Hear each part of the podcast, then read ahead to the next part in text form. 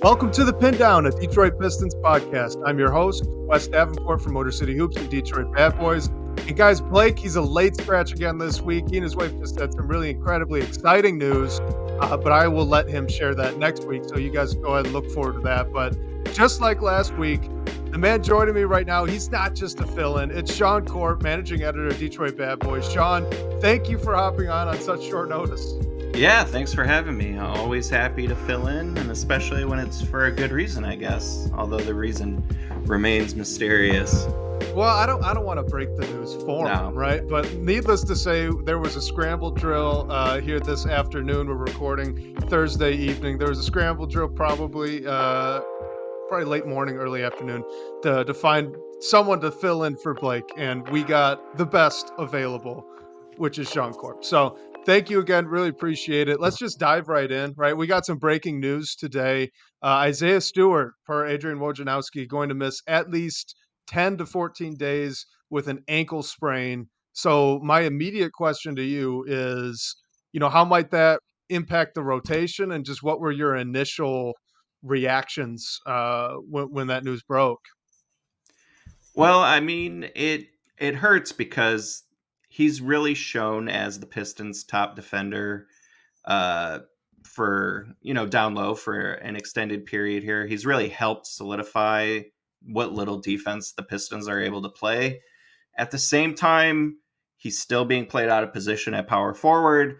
The Pistons have two new players that seem like they can uh, hold their own in the big man positions, at least for a little while, and Muscala, though uh, pending and then uh, Danilo Gallinari. So I feel like the Pistons will be able to cover for this absence and maybe further be able to explore some rotations that work more optimally, at least on offense. Defense, I think it's going to hurt, and they'll just have to muddle through.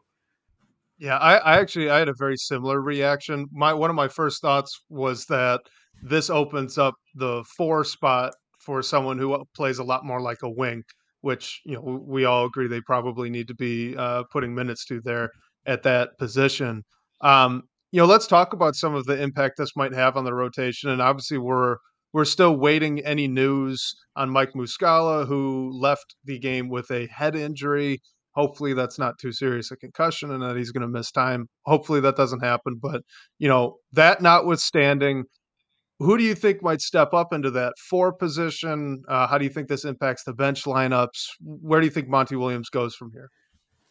So, considering what Gallinari has looked like, I don't think they're going to slot him in as the four in a two big man lineup because he doesn't have the the ground he can cover like even Isaiah Stewart could as a second big man. So I think they want to firmly entrench him probably as the backup center for however long these absences last, and then it just opens up another avenue for Kevin Knox to get some extended minutes and shoot the ball and do the kind of wing things that this team so sorely lacks. He's not a defender that you can really count on, but he can run the floor, move, cut, shoot. So he can fill in in a way that I think will allow this offense to keep, you know, trending in the right direction for whatever period they're they're using uh, or covering up for the lack of both Isaiah Stewart and Muscala. So uh, if Muscala plays and, and he's not going to miss time, which you know we don't know if he is or isn't at this point, but let, us assume that he is going to play. That backup five spot is probably solidly his. Uh, it has been since he's arrived.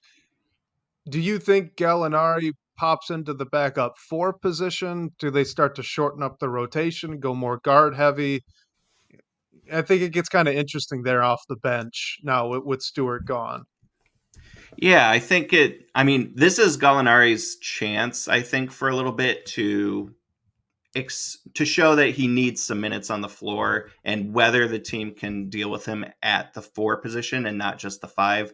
I think uh, optimally they want to use him in short minutes as the backup five as a shooter to really spread the floor. Um, but if these guys are out for a while or if they're still struggling with being able to put lineups on the floor that can really stretch, if they're getting absolutely murdered on the boards and they just need actual size and they don't want to go to Wiseman at all, then you could see Gallinari at the four, Muscala at the five off the bench in short spurts. But I think I think the team as a whole is more comfortable with what Muscala can bring regularly, fits the needs, fits the system, and can more easily slot in with some of the other existing personnel. And then, you know, next man up would be Gallinari, and in spot minutes, maybe both of them share the floor. Yeah, no, that makes sense. It just, you know, for for our listeners, Gallinari obviously in the past he's been a wing, right? You know, most of his career he's played at the 3, sometimes at the 4, but as he's aged, he's kind of shifted down that lineup. So, you know, to you, what makes him more of a 5 right now? Cuz I I do agree with you that he truly should be playing the 5 in an ideal scenario. So, what's kind of been that transition for him and and how is he out on the wing now. I mean, I, I don't want to be uh, mean, but it's like he's sort of running in quicksand a little bit or running, you know, in sand. He just doesn't move like he used to. And so you have to be able to cover for that lack of lateral mobility. He can still shoot. He's still smart enough to know where he's supposed to be. He just can't get there as quickly as he used to. So you have to account for that. It's easier to account for that with him at the five playing alongside an Isaiah Stewart or alongside a, a Knox or an Ausar Thompson than it is anyone else. So, I mean, I don't want to see if I see Wiseman Gallinari minutes, I'm gonna panic. So, if they want to, you know, feed Gallinari some solid minutes, then it needs to be at the backup five. And then if they get desperate, maybe you can play him with Duren because Duren can at least move and maybe they like cross match who's the defender of the big man down low and who's supposed to run around the perimeter, but that would also concern me greatly. Yeah, so so this next question I think is is where it's going to get interesting specifically with Danilo Gallinari. And that's that obviously the Pistons are losing now for at least a couple of weeks. Probably their best all-around defender. Uh obviously Ausar Thompson I would say is a more talented defender, but Isaiah Stewart, you know, what he brings being switchable at the big spot is really valuable, really proven, really consistent. So they're losing that. Guys need to step up, but how can you mitigate the loss if you're Monty Williams of that defensive chess piece that you've just lost? I hope he's willing to just live with a little bit more lack of spacing and put Ausar Thompson on the floor a lot more because he can be that Swiss Army knife defender. And this team is not going to be a, you know, top 10 offense.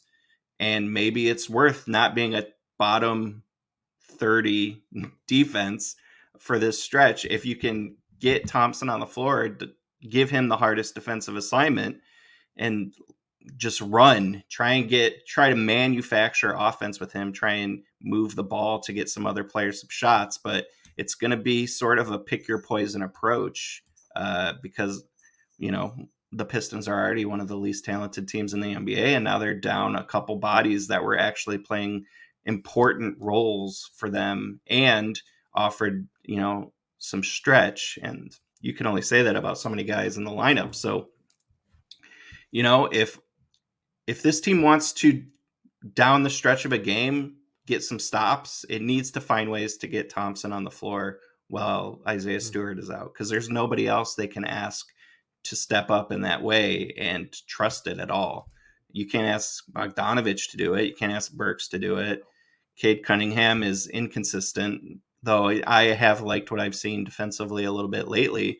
Jaden Ivey's the same way. He's he can make plays sporadically, but – he's still prone to mistakes or prone to sort of getting exploited. So you, Ausar is the guy that can cover that up, that can help his teammates who are lesser defenders and kind of fill in the gaps when they can't. And it's just how can I build an offense with Ausar Thompson on the floor so that Cade can still get his and Ivey can still get his. It's it's not going to be an easy problem to solve, but he can't just pin Thompson on the bench and expect the team to stop anybody at this point. No, I definitely agree in the closing minutes, right? You you're going to need a stopper and he's the only one you've got. You you almost you have to. Your your card's kind of up on the up on the table. Everyone can see it. There's no there's no you know sneaky strategic move that you can make here. If you need to stop, you need to start Thompson on the floor. Uh, where I start to get really concerned with with the defense, at, at least as far as losing Isaiah Stewart goes, is if Mike Muscala plays. I, I do kind of expect him to share the floor a little bit with Danilo Gallinari, and that is not something I want to see just to put that plainly. I mean, that's two guys that just can't move. You you said it. They're not laterally gifted. They're not good defenders by any means. They do get to the right spots. They tend to get there a second or two late.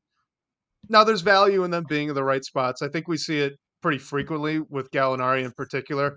He is 10 times out of 10 going to dig on the wing if a guy is driving right past his nose. He's not going to steal the ball, but he'll at least like have an arm in the way, and that's been very helpful.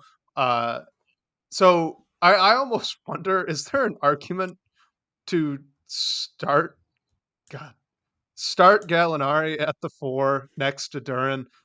If, if you're watching on YouTube, we're both grimacing because this is not an easy thing. But offensively, he can still dribble the basketball, which is really what had been limiting Isaiah Stewart, right, at the four. So he can shoot, he can dribble. Offensively, you could probably get away with it. And defensively, if you're assuming he's going to play, I would much rather see his limited minutes be next to Duren than Muscala. Um, maybe there are ways you could stagger well, this too. I mean, I want to see them on the floor together exclusively against bench lineups because I think that is likely when you're able you're going to be able to live with their deficiencies as far as lateral quickness.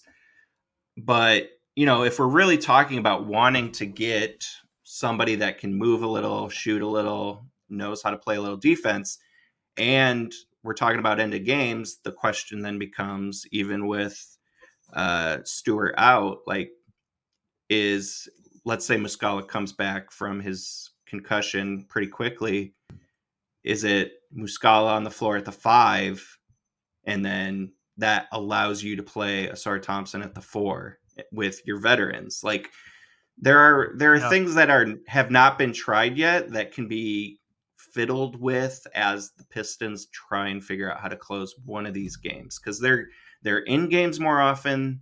They're less of a horror show for all four quarters, but they just don't have the personnel to close because you know, closing time is usually Bogdanovic.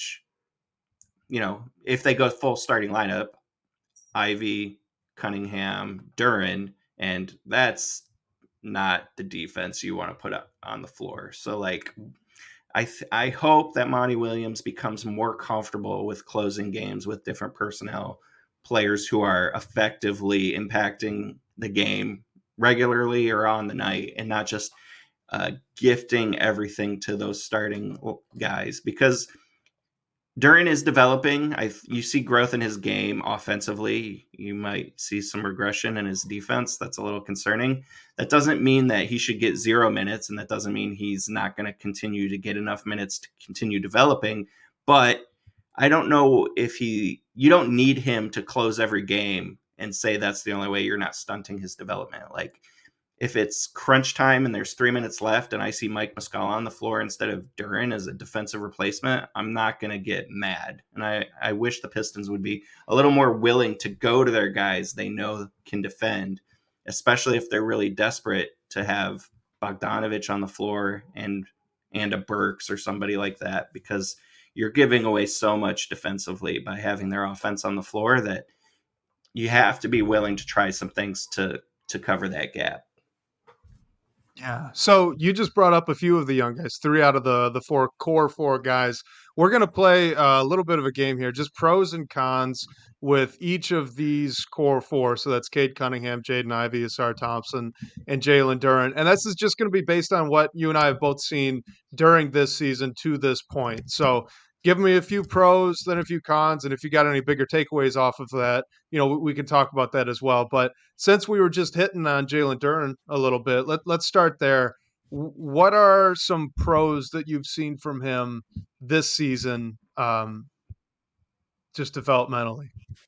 Yeah, I would say you know, the athleticism jumps off the screen and allows his rebounding ability is as much as he struggles as a, defender, rebounding is a part of defense because you want to limit the opponent to one shot. I think that's that's sort of the swing skill between him and Isaiah Stewart is his superior rebounding and size really helps. Um, you're seeing him more comfortable with the ball in his hand, a little too comfortable as the season starts getting away from the Pistons more and more, and he feels liberated to try new things. But when he's not trying to play himself into a pull up jumper, he's actually doing a lot of good, smart things in moving with the ball in his hand toward the rim. He's still a rim running type player, but he's finding more and more ways to get there.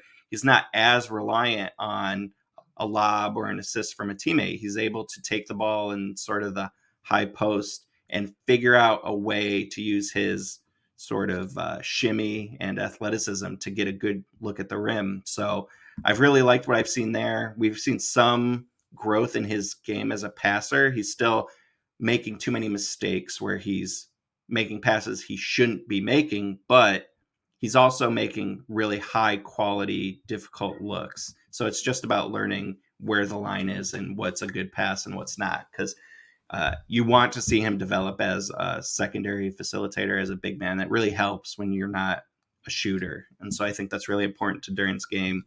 So those are like the big takeaways I have for Duren is just ultra efficient, rim pressure big, that's expanding his game to get to the rim in a more creative variety of ways, sometimes self-creating. That's really important. That passing is really important. That rebounding is really important. So I think that's why he's one of those core guys that you're hoping as he develops as a defender becomes a real linchpin to build around. So you you took uh, the the few pros that that I'd written down as well. You know, I talked about the athleticism, the lob threat. He's great there. Uh, he's much better as a ball handler than I had expected. What you mentioned, um, and, and, just you know the size and the rebounding. So let's dive into the cons then. What have you seen from him this year that you know maybe he needs to work on, or just in general hasn't been good at yet? Yeah, it's all about defense. You can't you can't be a big a team invests in and not be a plus defender because then like what's the point? You have to be an an optimal two-way threat at the center position to make any sense to pay you know 25 30 million dollars and Duren is not that defender yet. Now he's still super young. That caveat aside, he needs to get more aware defensively, he needs to lock in defensively. He needs to you know, get down the floor quicker and be able to survey the floor to know where his assignment is because the Pistons, as a rule, and Duren's a big part of this, they give up way too many transition opportunities because they just don't get back fast enough and they don't recover quick enough. And, you know, that's there's no reason that somebody with that much bounce should be behind any play. If he's locked in, he should be in front of everything. I don't attribute that to laziness. I think some people are a little too quick to say somebody's lazy or disinterested. I think it's just a general growth curve where it's awareness and it's it's knowing what he has to do to be in the play every time. And that comes with reps and that comes with hard coaching and that comes with him wanting to be great on that end. I want him to want to be great as a defender because I think he has the tools to be, you know, much better than he is as a defender. Right now, he's not good enough, just straight up. Well, he definitely has the tools, and I think you're absolutely right to say that it's not a, a laziness or a motor thing. I mean, I think the the motor issue pops up occasionally, but it it's more the you know hustling back on defense than than anything within the play, right? So I, I would say, you know, for for me, I do question his processing a little bit. Um, you know, most of this is based on his defense. He doesn't seem to be reading a step ahead of what's coming at him, which you really wish he were doing because he's so athletic and he can jump out of the gym and he has great timing, but he's still not a good shot blocker, right? So I, I wonder what his level of processing is. And that does get backed up a little bit on offense. You, you mentioned some of the passes that he makes. He does throw quite a few that he he just he truly shouldn't be even uh, attempting. There there were a few uh, the, this past week where he thought someone was going to cut, and in in no world could you have argued that that player should have cut. You know, it's it's not like he was seeing something there that the other guy wasn't. It was that the other guy correctly saw nothing was there and Duren didn't. So so those those things do worry me a little bit, especially like you said, you you need a guy to be a, a two way threat at, at, that five position. Um, the the one other thing I'll, I'll mention, and I, I don't even know if this is truly a negative or not. He doesn't jump as high on his drives. You know, like he on those isos on the ball handling stuff that he'll do from the elbow. You know, you rarely see him like explode up to the rim. It's usually getting contact and you know powering through, but but using his touch more, more so than than than his uh his ups, which I like I said, I don't know what to take from that, but I've noticed it and I feel it's notable. It's kind of unusual for a guy that athletic. Yeah, and uh, one thing I I didn't mention, maybe I should, because there's been stretches where it's been really impressive. Is his free throw shooting? The forms always look good, and and for long stretches, it's really translated into a lot of lot of consecutive makes or a lot of high percentage stretches for his season. There's some, you know, off times and maybe that's just, you know, regressing to the mean a little bit, but I do think he's trending in a really positive direction as a free throw shooter and with that explosion and willingness to get to the rim, if he can learn how to generate some consistent fouls and convert at a 75% or higher rate, that's like that is a real nice sweet spot for your big man as a reliable offensive weapon. All right, so we we were planning to go through all four of these guys, but we're already 20 minutes and we haven't hit on some questions. So I'm calling an audible. Let's hit on some of our live and pre-submitted questions, and if we got time at the end, we'll we'll circle back into you know Ausar Thompson, Jaden Ivey, Cade Cunningham, uh, and, and, their pros and cons for this year. So uh, here is the first one. This is from the DBB comments. This was a fella uh, asks, "What are the differences in offense with Cade and without? How do you see Cade and Ivey working best together? And do you have a play that you might draw up to get one of those guys open in, in a bucket?" I certainly don't have a play. I leave that to the professionals, but uh, I think that it's it's a mentality thing within the offense and it's it's an accountability moment i think for the coaching staff more than anything i understand wanting to put the ball in cade's hands because he's your best player he creates so much but i think it's really incumbent on the coaching staff to not let it be that comfort blanket of okay we're in crunch time. It's time to just give the Cade the ball and let him cook on his own, and everybody can stand around and react to what's happening. Like, no, you gotta, you have to be more creative than that, and we're not seeing much creativity from the Pistons in late game situations, which is really unfortunate because sometimes they really do a lot of interesting things offensively, especially now that they have some stretch bigs that are giving some players some good looks. Um, so I think the difference with Cade and without is just the fact that the ball moves a lot more when Cade's out of the lineup.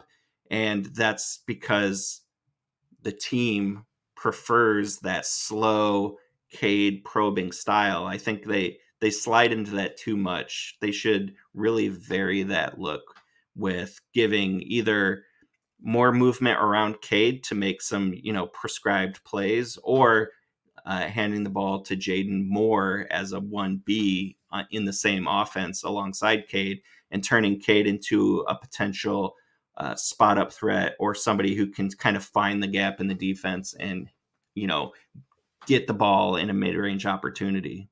Um, when Cade is off the floor, everybody's moving around, everybody's flying around. Uh, sadly, Jaden is prone to some mistakes because he's flying and everyone else is flying. And sometimes these players don't know where each other is supposed to be, or they don't see the defender willingly taking a uh, outlet pass or you know a kick out pass. Uh, so they're prone to some turnovers, but it's nice to see everybody moving and uh, the ball really kind of touching everyone's hands when Cade is off the floor. And I think there's no reason that they can't have that when Cade's on the floor too. It's just it takes some more creativity and more discipline on everybody's part. Yeah, I, I think you're spot on, and I think it, it's a great call to to not totally put it on you know the ball handler there.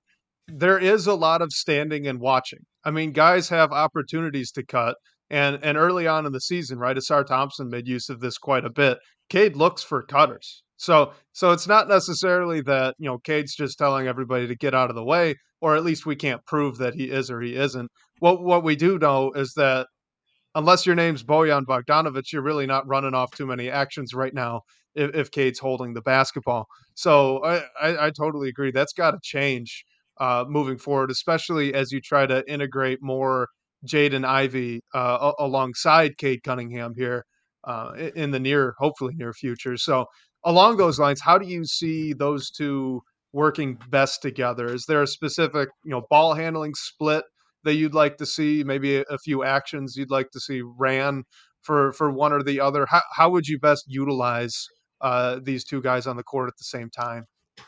I mean, I think that for me, Cade works pretty well in all circumstances, or at least Cade is going to be able to do what he's good at. And, you know, you hope it increases on a path towards being a more efficient, reliable weapon, but it's not like too many teams have an easy time taking away his game. So as far as what I want to survey, it's really optimally exploiting the advantages that Jaden Ivey has and just leaning on it. So when when Jaden Ivey has an advantage, which he has so often as you know that burst and an athletic uh, cutter and that athletic you know off ball player, just give him the ball or create opportunities for him to get looks and to get downhill put the ball in his hands more when he has that optimal matchup because he's really good at creating for himself and creating opportunities for others.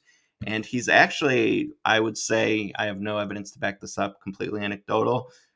He's best as a point guard and a passer when he's working with a big man as opposed to trying to kick out to shooters. So if he finds a rhythm with a big, or you see a big man that can exploit his own matchup, like I want Jaden Ivey cooking in that spot and leaning less heavily on Cade's, you know, more prodding, probing, uh, playmaking in that in that case.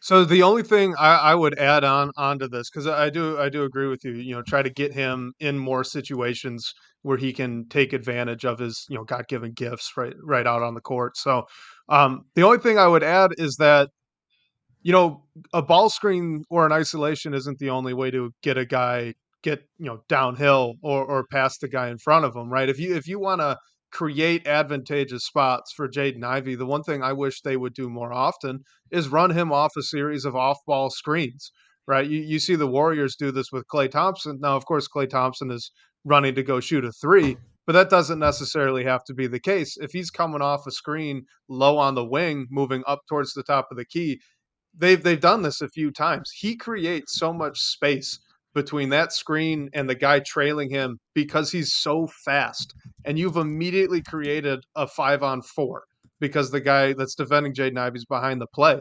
So like you don't need to just call ISO Jaden or pick and roll for Jaden. Like you could it would be incredible if you would have a, pick and roll type action for Cade on the strong side and some sort of lifting action for Jaden Ivey on the weak side, and you just let Cade pick who's got the better chance to get to the rim on that play. Because the other thing I think with Jaden Ivey that that bears mentioning is, you know, the more he dribbles, the worse it looks. If he gets those isolations where he takes ten to fifteen dribbles, like it, it might be a problem. So keeping him out of those spots while also letting him initiate more frequently, to me, I, I, think that really should be a priority. So that's your quick hitters, getting him downhill fast, you know, DHOs, off ball screens, um, motion into a pick and roll, things like that. So that that's how I'd like to see the, the two of them used. Let let Cade make the initial decision. And if Ivey's got the advantage, let him make the decisions after that. And you know that that's not new Uh, a lot of teams do that with multiple ball handlers. So I'm not reinventing the wheel here by any means, but I think it'd be a lot of fun just based on how athletic he is. And one thing I'd say as far as like designing an offensive set around both of them is that one of the advantages that Jaden Ivey has is that he can get around his defender or a defender without the need of a screen. So you don't have to put another guy in another position to set up a play just for Jaden. You can just find a way to get Jaden Ivey in a little bit of space, and that's all he needs to get through his man, around his man, and get to the rim. Because you know one of the biggest uh, you know benefits or or growth areas for Jaden Ivey this year has been his really really strong growth as a scorer at the rim which was a struggle for him last year despite his athleticism. He's really figured out how to translate that athleticism into high efficiency scoring at the rim. So just get him an opportunity to get the ball in space and get to that rim. Good things tend to happen, and we want more good things for the Pistons and, less bad things whenever possible. Yes, please. More good things, less bad things. That would be wonderful. Uh, this next question here, this is actually two questions, but they're both talking about the same thing. We're talking about the off season. Uh, Camille called me out. He said I rated the off season at a seven out of ten, which I did at the time. I was wrong, but he asked if I feel the same way now. Uh, and then Mr. Jones asks, uh, he says that the offseason would have been fine if young players developed like they should have. You know, do we agree with that statement, or are we still blaming peripheral factors? My question to you, Sean, is where were you on the off season right when we were starting training camp versus now uh, with hindsight being 2020? Well, I I don't take many victory laps, but I will say I had this team pegged exactly before the season because I was horrified by the off season. I felt like they did nothing to appreciably improve the roster, and they were exclusively banking on internal improvements in ways that could not be trusted or verified or anything close to a sure thing.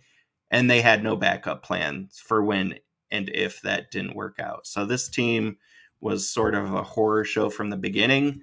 Uh, a lot of that is because the entire apparatus of this rebuild is banking so much on get your young guys to build around, expect on internal improvement. And when they're ready to take the next step, we'll have a bazillion dollars to spend on all the finishing pieces that turn us into a title team. Well, that's all well and good, except for when Cade Cunningham, Jaden Ivey, Jalen Duren are all mediocre at best defenders and sometimes quite poor. And then the supplemental pieces that you've put around them are no defense shooters. So it's just an absolute horror show as far as team building. And then, you know, I loved the pick of Ausar Thompson uh, in the draft. That's well documented. I still think it was the right pick to make, but he can't shoot. And so you have to build around that deficiency as he grows. Jalen Duren is not a shooter, nor should you expect him to be. Uh, Jaden Ivey doesn't have a reliable three point shot. Cade Cunningham doesn't have a reliable three point shot yet. So, what did you expect to happen if you were going to put them all on the floor?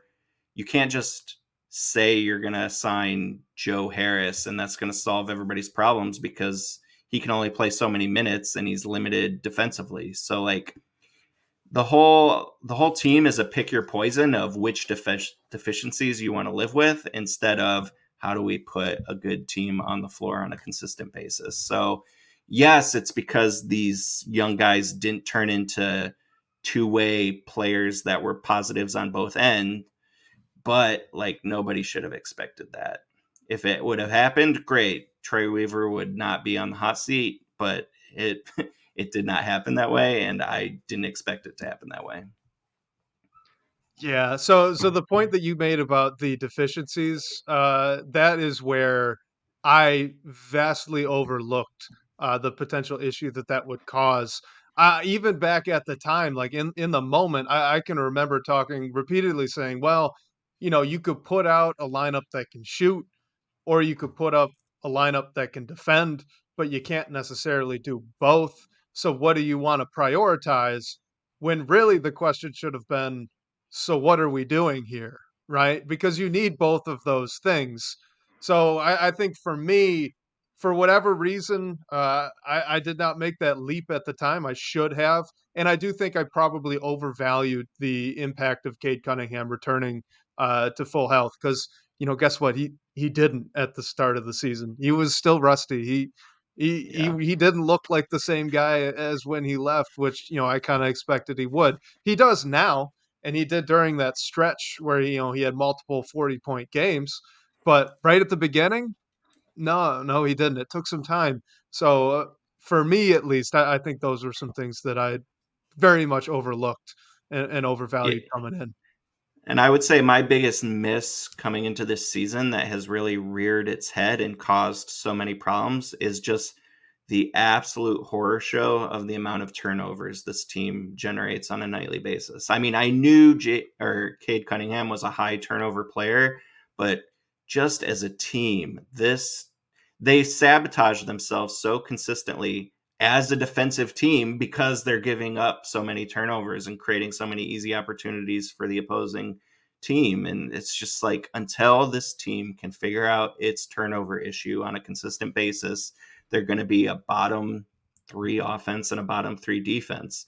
If they could become a, you know, 10, 11 turnover team, then you might see some real positive momentum on the offensive end. And you might see, you know, instead of the 29th ranked defense, you could see, I don't know, the 22nd ranked defense. And that'd be a huge improvement. They would win so many more games if they just cut these turnovers that seem so stupid and ill-advised and unforced errors and, and just absolutely it's it's been the most frustrating part of being a consistent watcher of the Pistons.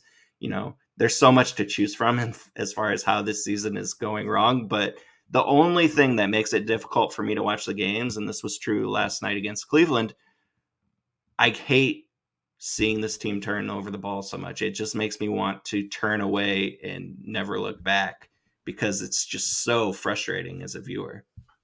Oh, the the worst part about the turnovers, right? Especially the other night against Cleveland. Cade Cunningham didn't turn the ball over. You know, it was Bojan Bogdanovic. It, it was Alec Burks. It, it was veterans. Uh, Monte Morris, Mister Assist to Turnover ratio. I think he had a couple. Like it's guys that you you don't expect at this point to be turning the ball over as much as they do but they are. It's like a virus. It's just gone through the yeah, entire. I mean, they and they the turnover. They yeah, they say that, you know, missing free throws is contagious in basketball. And I think maybe we don't give enough credit to the fact that maybe turnover issues are contagious too, because so yeah. many players are just like, okay, I got it. I'm I'm a veteran. I know what to do with the ball. I will solve this problem for my team. I'll put it on my shoulders and they can't get it done and it's a turnover and they put too much pressure on themselves or they see the you know momentum building against them or the turnovers start to rack up and the windows get smaller and the decisions become you know half a second later than they would have otherwise and it just keeps building on itself. It's a true true horror show all right, let's hop on to this next one here from Team Raff in the DBB comments. Uh, he says Cade Cunningham is featured prominently in the team's best lineups, uh, but his name is also found in the team's worst lineups. So the question then is to you is Cade Cunningham more of a ceiling raiser or a floor raiser right now? Because you could conceivably make an argument for both. I mean, the roster is so deficient that there's no way to tell where the answer is. And that's an indictment on Troy Weaver and the organization in and of itself. They just didn't put the pieces in place to make a good assessment of where Cade is as a player. Now, in some ways, Cade has transcended those deficiencies and and done a lot on his own to really improve his game. But like I've been excited about the addition of Gallinari and Muscala to a degree that is unhealthy because of how deficient the roster was beforehand. And now I'm just desperate to see an extended stretch with those two players as options, plus a generally healthy roster otherwise, So I can see how Cade operates with a stretch big on the floor and maybe Ausar Thompson as a cutter or maybe an actual power forward that can, you know, play extended minutes and hold up a little bit on defense. Like we just we have none of that because the roster is so fundamentally deficient in so many key areas. I don't know how you judge any of these players. I, I completely agree. I was going to say the exact same thing. So I'll be quick and then we'll hop on to the next question. But yeah, a- absolutely. It is impossible to judge Cade Cunningham, a- at least in, in, in as far as that question goes, right? Is he a ceiling raiser? Is he a floor raiser? Like you, you can judge how well he's been playing. He's been playing very well. You're you're right. He's kind of transcended the terrible, you know, roster context around him. But that that complete lack of just players who can dribble, pass, and shoot. You know, all three skills on offense, and then also our competent defenders.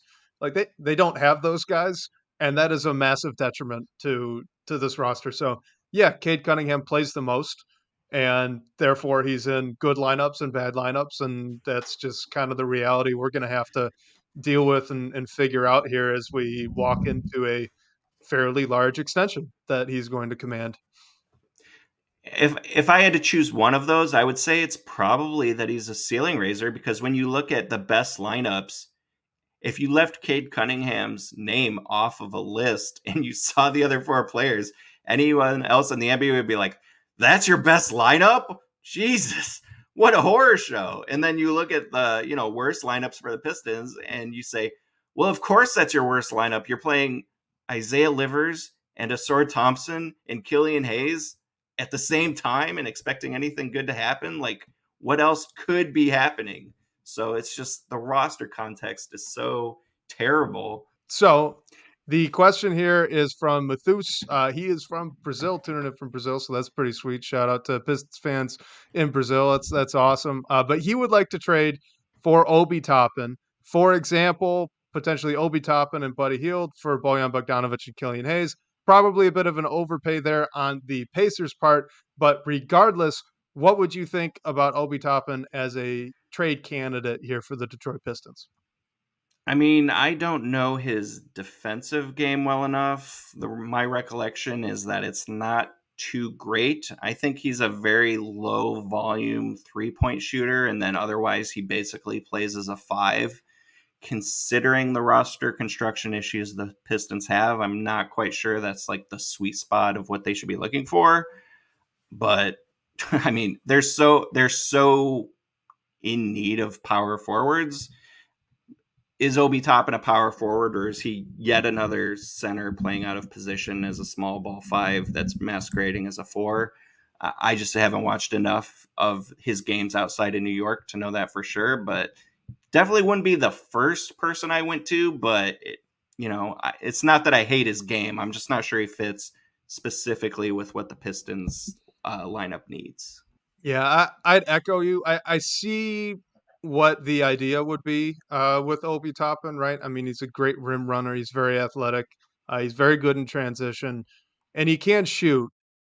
I feel like he does run into some of the Isaiah Stewart issues, though, in that he's not a guy that you really trust to put the ball on the floor uh, at any point on offense. You know, he's got a little bit of a post game, but from the perimeter, not so much, and, and that would that would hold me back. I do primarily view him as a very athletic, um, but poor defending and, and undersized rim runner at the five spot. So just on that fit, I would probably pass, but you know, I, I do see uh, what, you're going for there uh, with with Obi Toppin. Uh, this next question here is from KCP for three, and it's through uh, in the DBB comments. Shout out to you, man! Love all the questions every week. Uh, he says, if this team doesn't take a big swing via trade, meaning one of the core four being moved, which non-marquee free agents could potentially move the needle? Uh, and would that do anything outside of you know fostering internal growth? Oh, man, I I just haven't refreshed my memory enough on the free agency class. It just seems so dire, and I just don't anticipate the Pistons being a top two, three, four team on any free agents list. So I'm not sure where like their version of the Jerami Grant deal from 2020 comes from.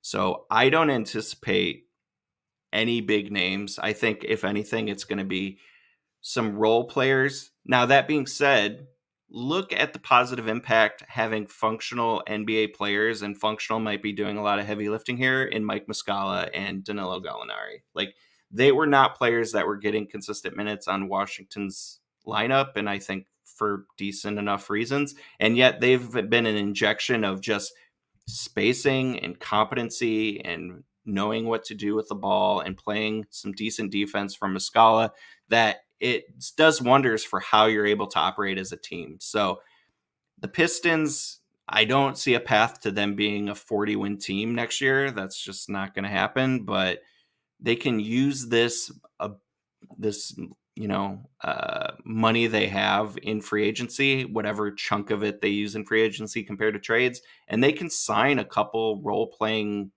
players to fit into their rotation pretty easily because they have so many spots they need to improve on sort of like a functional defensive and offensive level.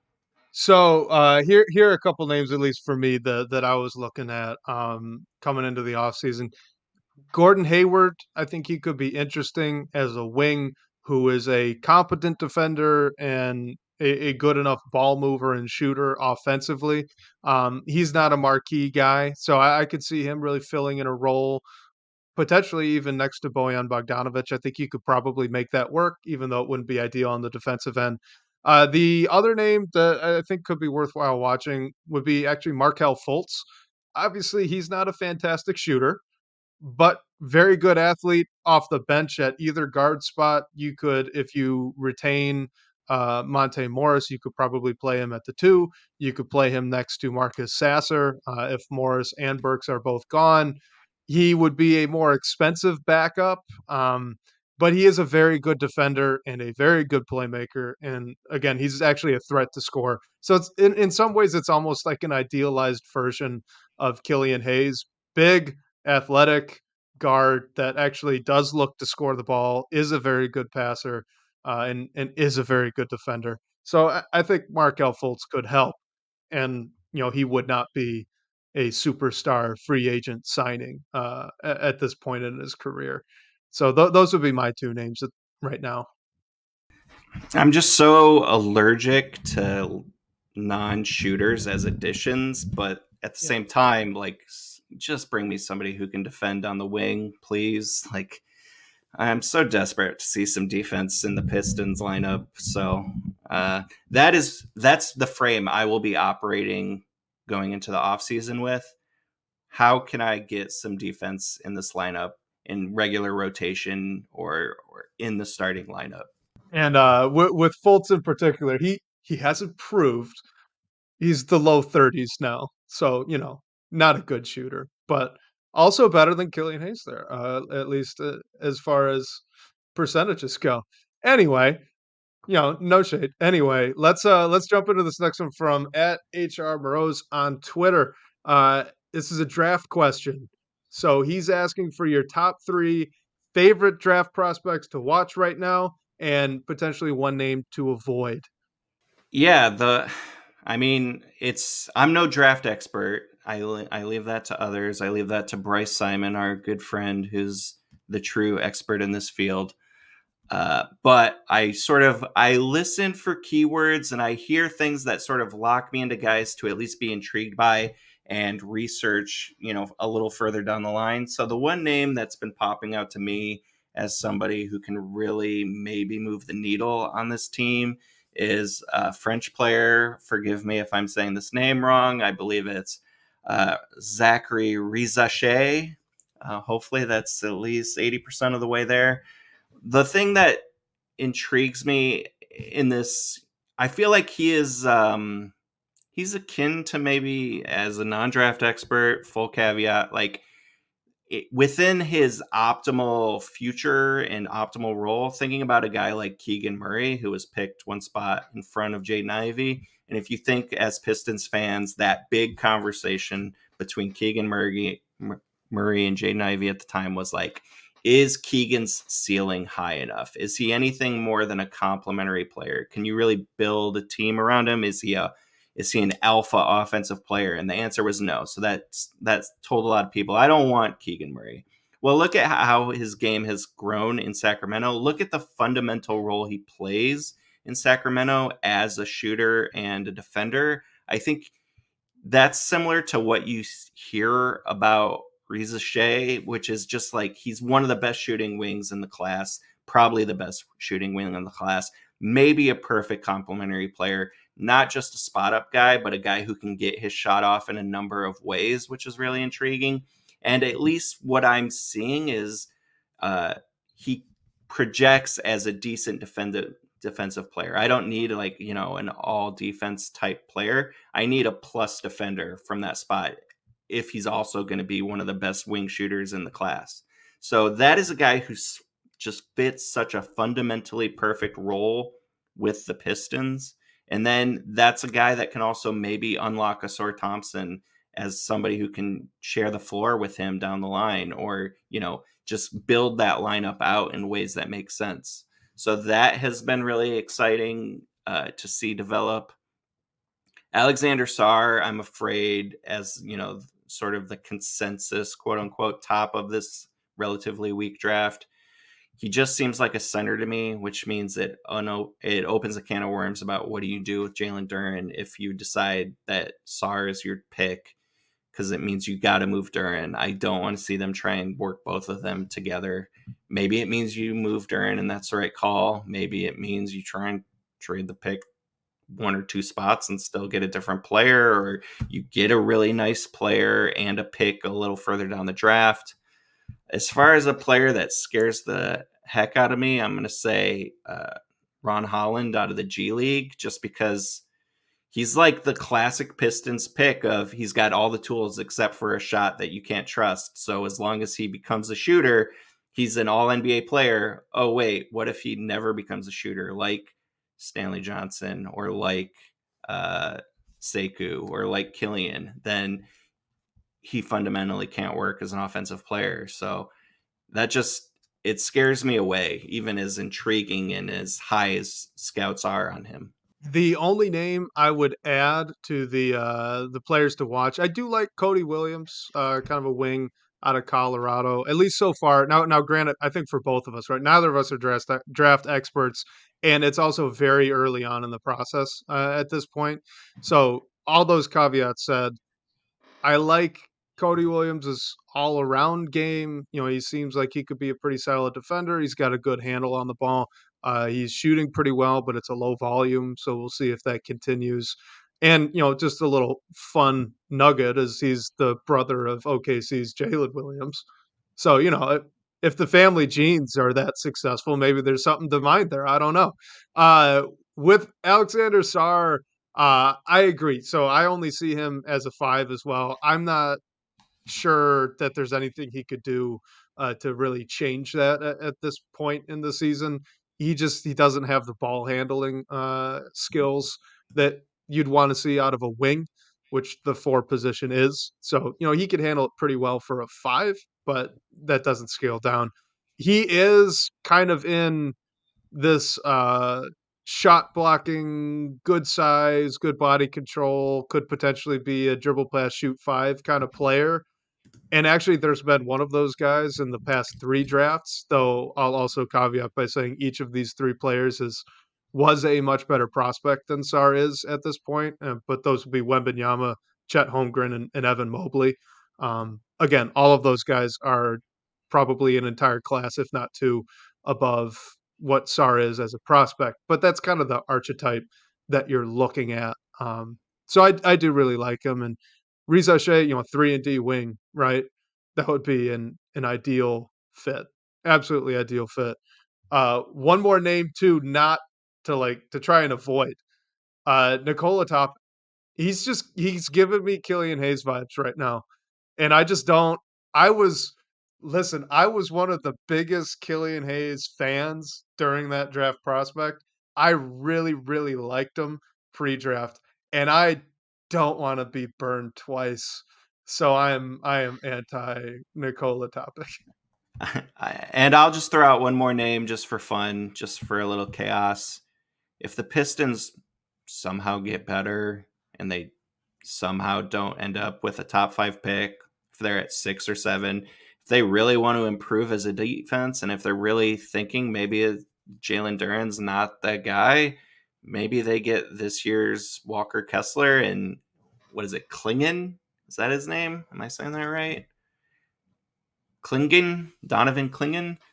Uh, he projects as such a good defensive center that it's kind of like it, even me as a person that doesn't like the idea of taking a center, uh, his impact on the floor really stands out. I was petrified that you were about to drop the Zach Edey name right there because uh, he's he's a guy that's starting to get lottery lottery buzz. I don't personally see it. Uh, he you know he can't shoot. He's very laterally slow. He does block shots and he's massive. But oh, I was, when you said this year's Walker Kessler, there was like a moment where I was like, big guy, long arms, block shots. Oh no, Zach Edey was actually a guy I put in the to avoid category. As long as Jalen Duren's on this team, you do not need Zach Edey at all. There is no spot. Just pass.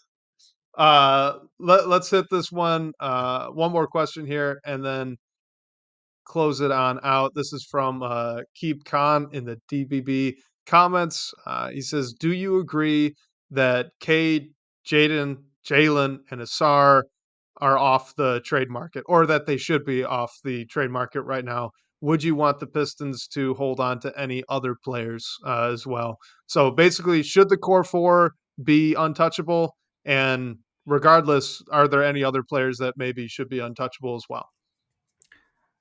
I think untouchable is not the word I would use. I would say they should not be motivated to move them. So, in other words, if a deal came along and a team was desperately trying to get one of them for whatever reason, and they really, if it was a clear win for the Pistons, then okay, you can move probably anyone not named Cade, although, you know, depending on the deal, who knows.